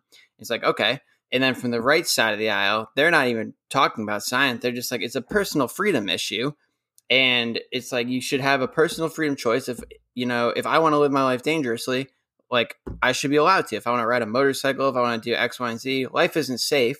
I should be allowed to do what I want. And the reason I think there's a lot of clashing right now is because both sides of the aisle are arguing Remember for that different moment. I'll come back things. to that. Yeah, so so they're arguing for different things in my opinion, and I think I consider myself pretty centrist, so I can kind of see both sides. It's like, yeah, I I agree. The science says, hey, like in, I, I went to Japan. This was before COVID. I went to Japan November of 2019, and people there wear masks if they're sick. This is pre COVID wasn't even a thing yet. No one heard of it. And if you're sick in Japan, you just wear a mask. It's a culture. Um, and if you're healthy, you don't wear one.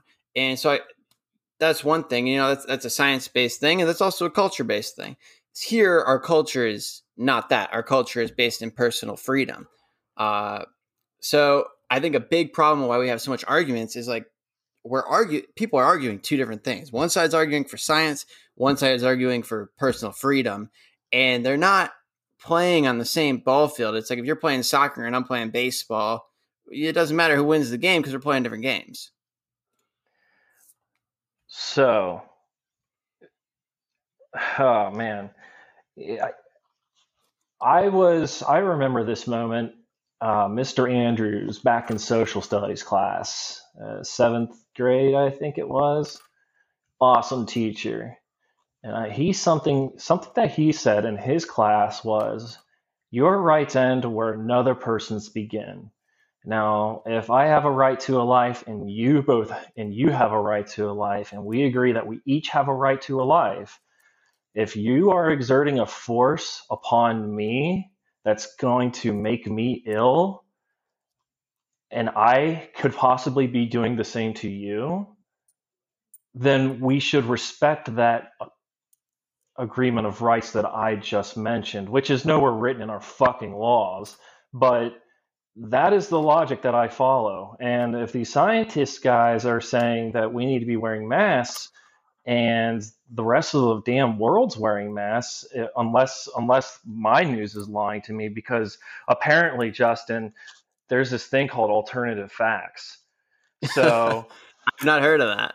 Yeah. So if the rest of the world's wearing masks to circumvent a fucking virus that's hurting people, I, and which again, alternative facts, Justin, I don't know how bad it's fucking hurting people. I don't know. I, I uh, the Tim Montressor thing, like, you know, uh, so apparently COVID uh, is known for uh, causing clotting issues and um, you know mixture of uh, ibuprofen with these clotting issues as a COVID uh, carrier, you have an increased risk in a clot that will end in injury or death.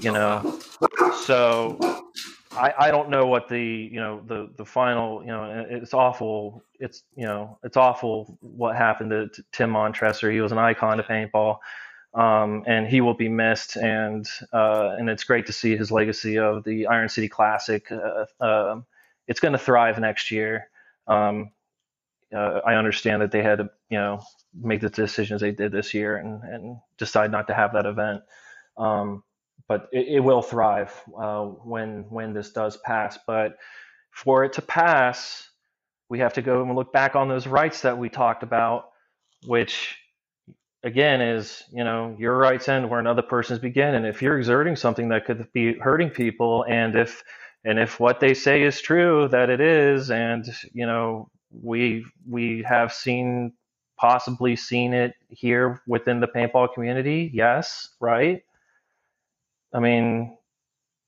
I don't know, man. It's it, it, just leads you to believe, like, hey, you know, it wouldn't hurt to take the precautions for a few months. Yeah. It just it, it wouldn't hurt. It just wouldn't fucking hurt to just be a little more respectful for a few fucking months. So but, I think what's interesting about that argument, I guess, is you could make a counterpoint like, what about all the people that have been put out of work? What about the people that have lost their businesses? Hasn't this hurt their rights? Hasn't this damaged them in a way. Like, I mean, your wife, like she, Jess, she might not be able to return to work. She might have to work remotely. Maybe she has to go into a dangerous environment. Mm-hmm. There, so it's it's tough. I understand. Like that's a very compassionate argument. I think, and that makes a lot of sense. It's like you don't want to infringe on somebody else. You don't want to hurt somebody else. But it have what we've is what we have done with like the lockdown. Has it saved more people than it has hurt? Um, you know, we put a lot of people out of work suicide's been on the rise, alcoholism on the rise, depression on the rise, child abuse on the rise. Are these things worth the trade? I'm not a doctor, I'm not a scientist or a statistician, so I don't have the answer to that, but it's just something to think about. Those are all interesting points that I, I actually haven't um, haven't considered or you know uh, haven't given all those points thought. It's interesting to hear. Yeah, I, I, I don't know, man. I dive into this stuff a lot. I wear the mask when yeah, I go out. And that's, like and, and that's all right. connected to isolation, right? Yeah. Oh, those oh, yeah. numbers. yeah, yeah. Those are all connected to isolation. No, yeah, I'm saying it. I'm sorry. Yeah, I'm saying like with in the current state that we're in at the moment, I guess it's mask, no mask. You know, people. Yeah. Yeah, I, I yeah, I'm, I'm just saying, just just wear a mask. Yeah. Now, as far as the you know, isolation goes, yeah, I mean, when we first went into it, I thought it was just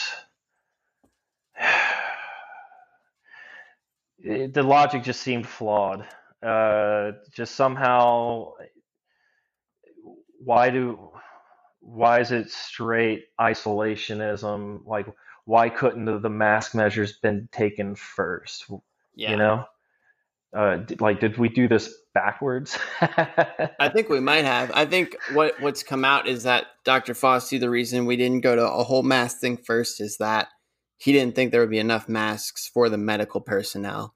So he had told people you don't need to wear a mask so people wouldn't buy them, so there'd be enough for the doctors and nurses.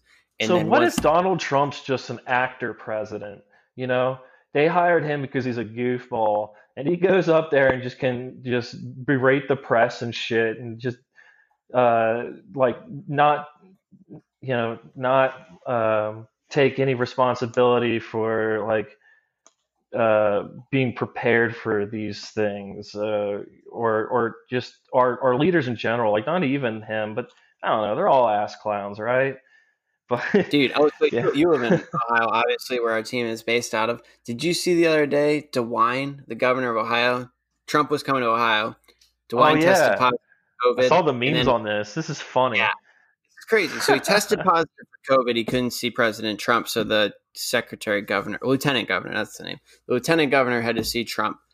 Um, and then a couple hours later, he tests negative for COVID, and it was a false positive. So, how many of these tests are false positives?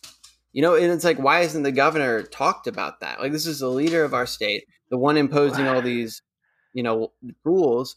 How can you not address this situation that just happened when you tell everyone you have to do this, you have to do this, you can't go to work, you have to do X, Y, and Z? Ooh, I just took a test, it was positive. Took another one, it was negative. Maybe there's margin for error. How do you not address that? As the governor. Like that's to me is mind blowing. I, I guess they won't make that mistake again. so, I don't know.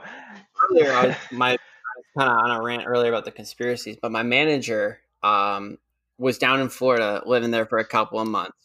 Some people believe the government just shouldn't be responsible for that shit or your life. You know, like yeah. fuck, fuck you you, you know what? You better fucking arrive on this earth, god damn it. But once you're here, fuck you. Get to work. yeah, it's uh I know it's a it's a crazy time, and I I just think nobody has all the answers. Um, and I, I my big gripe about the whole thing is it's just been very inconsistent. Um, like I had a guy from Belgium on my last podcast, and they they were very consistent across the board. They they were able to close borders. Obviously, Belgium's a lot smaller, that like Belgium's like the state of Ohio, like that's the size of it. Uh, I don't know if that's factually correct, but just like looking on a map, if you were to eye it up, um, like I don't know how, how people work like numbers wise. But I always get wary of things I say because I don't want people to be like, "Oh man, he said this and this." It's like, well, I'm saying it, but like I also like put a little asterisk, like just looking at a map, I think it's pretty close to size. Hey, you know what though? You know what though? And, and I'll tell you something about Belgium. You fucking don't fucking sleep on them. Uh, I listen. If you guys want to listen to a sweet podcast, check out uh, Blueprint for Armageddon. Uh, George Carlin. Uh, it, it is a five episode uh, history. Uh, each episode, I think, is four and then like four hours long, and it's five episodes long, and it's a it's a history from beginning to end of World War One and somewhere during the first and second episode, you'll hear about fucking Belgium kicking some some German ass.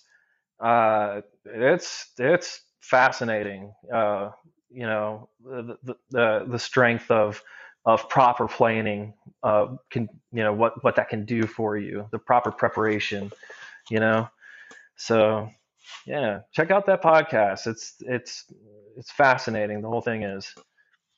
Yeah, um, I mean, you're a big history guy, the history major and yeah. all. Uh, so but anyway, the Belgian guy, yeah, the Belgian, had, uh, yeah. he was like, "Why don't you guys lock down the state borders?" And I was trying to explain to him, "Yeah, man, like America doesn't work like that. Like if you want to just drive into Florida, like there's no border. It's just like a sign that says like, "Welcome to Florida." So like all the people that were like in New York or in Massachusetts that were you know affected by the coronavirus, where it was a big problem here, they just went to their vacation homes in Florida. And now Florida is a huge problem because anyone that had money that was from a metropolitan area that was heavily affected just traveled to their vacation home in Florida. And now there's a huge issue there with coronavirus. so, oh, shit. Okay. Never thought One of, of the that. conspiracies I've, I've written down is that Florida is misrepresenting the case numbers with false tests. Case are possibly much lower. Um, and I've, I've quoted some sources here in my document, but my my manager was saying that the doctor told her they're like only testing nine percent positive, but the media is reporting ninety percent positive. So it's like, who do you believe? Like, what, what's accurate? How can you believe the media if they're giving you false numbers, but you hear from somebody that you trust that you work for, and they get a corona test and they said, "Yeah, my doctor told me this," and the media is saying this, and it's two wildly different things. It's like, what do you believe? I don't know. The whole world's owned by like two dudes, right? Uh, basically, the one guy's telling the other guy right now that he needs to stall the world economy, or uh, it's beginning with the U.S., I guess.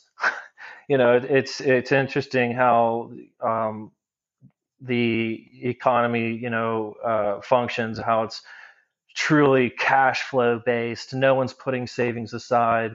Businesses are collapsing in fucking months, and so are families and households as they lose their jobs too. And it's it's so interesting how um, there's no there's no ability to just hit pause on on all of that and be like, wait a second, why the fuck are we paying so much and you know to these uh, I don't know. I'm about to go into a, a whole uh, bullshit rant about banks and, and shit. I don't want to get into. no, dude, you, you're saying crash the U.S. economy first. CNN.com two days ago. UK crashes into deepest recession of any major economy. Yeah, see, um, if you so the I know he's not super popular, but if you listen to the Joe Rogan episode with Peter Schiff, he's the CEO and owner of Pacific Venture Capital uh, which is like a Wall Street. This bank. is some Illuminati international cross border guy who owns four, you know, he's got citizenship in four countries and no one knows where he belongs to, lives in a fucking He's cave lair. You know, what you just said. He said Americans don't have enough savings. He said all we do is spend. Yeah.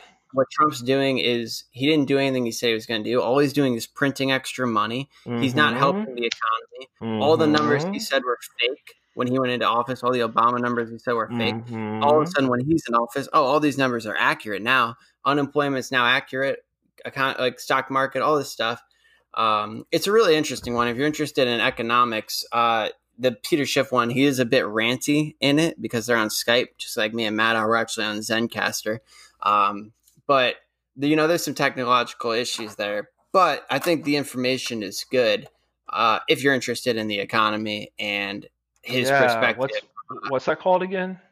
it's, uh, I can I'll send it to you in the in the chat. It's called the Peter Schiff Show. Is his podcast, but it's a Joe Rogan Peter Schiff episode. It's Oh, uh, all right. I don't have the number off the top of my head, but I'm personally pretty interested in in economics. I do a lot of investing in you know real estate and the stock market. It's like one of my goals is to become wealthy through passive income and not work anymore because I just you know to Harrison Fry it basically just to not work and have things make money for me is one of my big life goals. Um, so I, I listen to and read a lot of that stuff. Uh, that's cool, man. Uh, more power to you. Um, yeah, I, uh, I, my my passion for economics, or little passion that I have for it, uh, stem, uh, stems from my uh, uh, years of, from getting my MBA uh, at UC, and uh, that was um, that was uh, you know trip down a rabbit hole I, I just haven't used since uh, you know in, in my industry in, in underwriting and insurance. I never really I mean there were other skills that came out of it right? But the, the economics issues and stuff wasn't exactly something I I needed for my job uh, or anything it was just something um, I thought would you know help with my career and it you know it, it has in a way I've been able to make a a, a good move uh, in my professional life uh, a year ago, and I'm still working through those growing pains. You know, and bitching and moaning my way through it as I as I uh, am known to do at times. So, um, yeah. Um, but uh, we're talking. Oh yeah, so like yeah, but yeah, my passion for my economics just comes from my MBA years, where yeah, I learned I kind of learned a little bit about cash flow savings and all this, and then it just it seems like uh, just shit just doesn't seem to add up in, in the grand scheme of things. Um, uh, you know, with with trickle down economics, mm, what we're what we're doing here, uh, you know, but I don't know.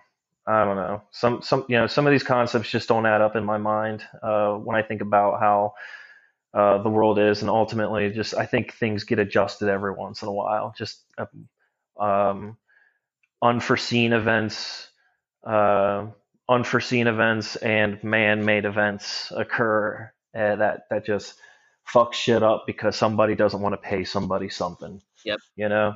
Dude, in my industry, not paying people is rampant. So I work in construction, and it is crazy how many people don't pay other people in construction. And I this is like, I guess my second. So I worked for Tesla, big corporation, and now I work for the corporation I'm in now is global. We're in like 30 countries.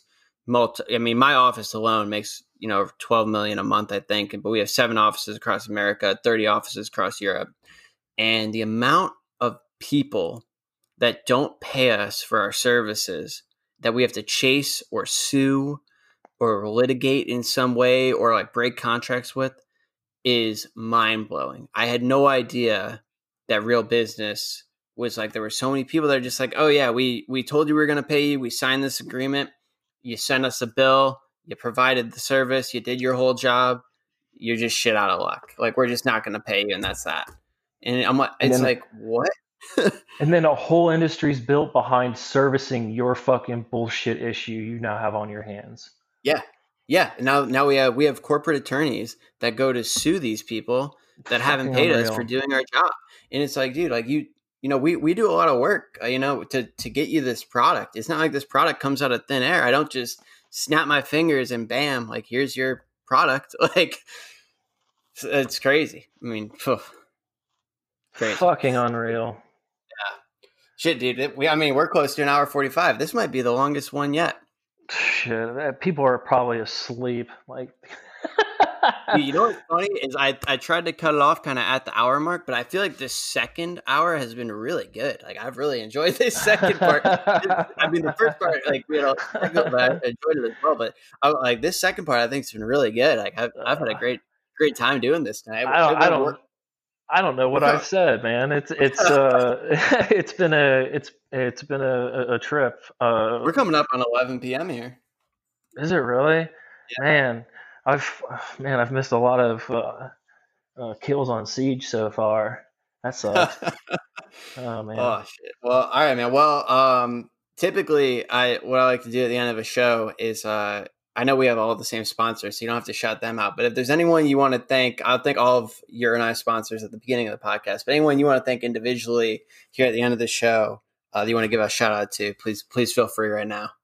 The first person I'd like to thank is my lovely and beautiful wife, Jess. Uh, everything that uh, everything that I've accomplished in this has been because of you, and uh, I love you and thank you for standing by my side through this long journey. And uh, uh, hopefully, we can have a, another good few more years uh, of this before focus the attention on on the kids. Um, and I'd also like to thank my kids, uh, uh, Riker and Mia, who sure as hell aren't listening to this fucking podcast. Um, but uh, yeah, I spend a lot of time with assholes like yourself instead of being uh, with my two awesome kids uh, I, who I just adore and who I'm going to miss when they return to school here next week, uh, getting back into the uh, swing of life here. Um, uh, I'd like to thank my uh, my mom and my dad. my dad for buying my first paintball gun against my mom's wishes, and then I'd like my and then I'd like to thank my mom for uh, finding my first paintball tournament to enter into, and we got fucking smoked. It was at CO Paintball in Columbus. Uh, CO Paintball. No, not CO Paintball. It was at Spider Park. It was it was Spider Park's inaugural event. Duh. yeah, it was it was like their it was their first it was like their first event they had ever had at the new splatter park that they had just opened or recently opened, and uh, my neighborhood kids that I started playing paintball with. Uh, my mom gathered us together and signed us up for this tournament. It turns out, like the shop owner that we got our CO2 tanks filled from, uh, teams like him, his, were playing in that event. We just got the shit beat out of us.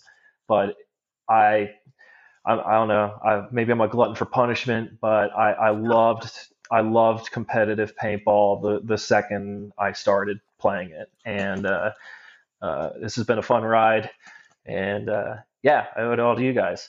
Um, uh, I, I, Eric LeBlanc again. I'd like to thank him for everything he did for and, and everything he did for Ohio for or for Ohio paintball for a long time there. And then I'd also like to thank Dave Pay- Dave Panda for uh, picking up the torch and uh, continuing uh, continuing to uh, build on that player base and make it larger and what it is today. Um, there are a lot of paintball players out there, and I'm seeing so many new faces out there at Level Up. Um, it's it's been awesome playing out there these past few weekends with great crowds uh, awesome hyperball field uh, for those that uh, want to play some some mech.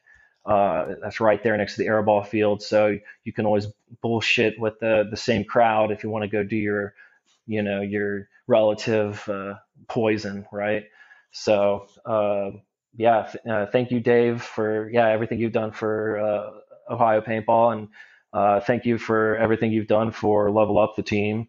Um, we couldn't have done it without you, and uh, this has been uh, just uh, incre- incredible, uh, incredibly humbling experience, but and, uh, and an incredible and an incredibly uh, amazing experience as well. Um, Dye paintball for the the the gear. M3 is it, it. I feel like I, I told that guy on Facebook the other day uh, I feel like I'm playing Halo 2 again. You know, I got the battle rifle, you know. Um, but it, it, the reason why I think it's Halo 2 is because it's got that, it does still have a bit of that uh, submachine gunny feel to it. Um, and so I'm always thinking of the of the submachine guns in Halo 2 were introduced. And then, it, but it's also got like the the power, uh, the the oomph, and the accuracy of the battle rifle in that game. yeah, uh, stupid as hell comparison to make. I know. That's an excellent those who played Billy it, Wing, did you hear that? Those who Billy played Wing, it know what I'm talking about. It put and that on the website. but uh, uh, the um, yeah, I, I, really enjoy those. Uh, I really enjoy shooting the M3, and uh, uh, thank you, Valken, Valken, for the the paint. Um, the practice paint uh, is awesome. Uh, best practice paint there is because uh, I, I, know because uh, I have to jump around to different fields to be active on the weekends depending on the kids' schedules, right? So uh, uh, I always like to shoot the Valken when I whenever I get the opportunity, and for the most part, I'm at level up these days. So why even bring it up, right? Shut the fuck up. Anyways, uh, yeah, that's it for me, man. Um, I don't think I have anyone else to thank. No one else important. My dog and my cat, maybe, but fuck it. All right. Matt Askren, everybody. Thanks for listening.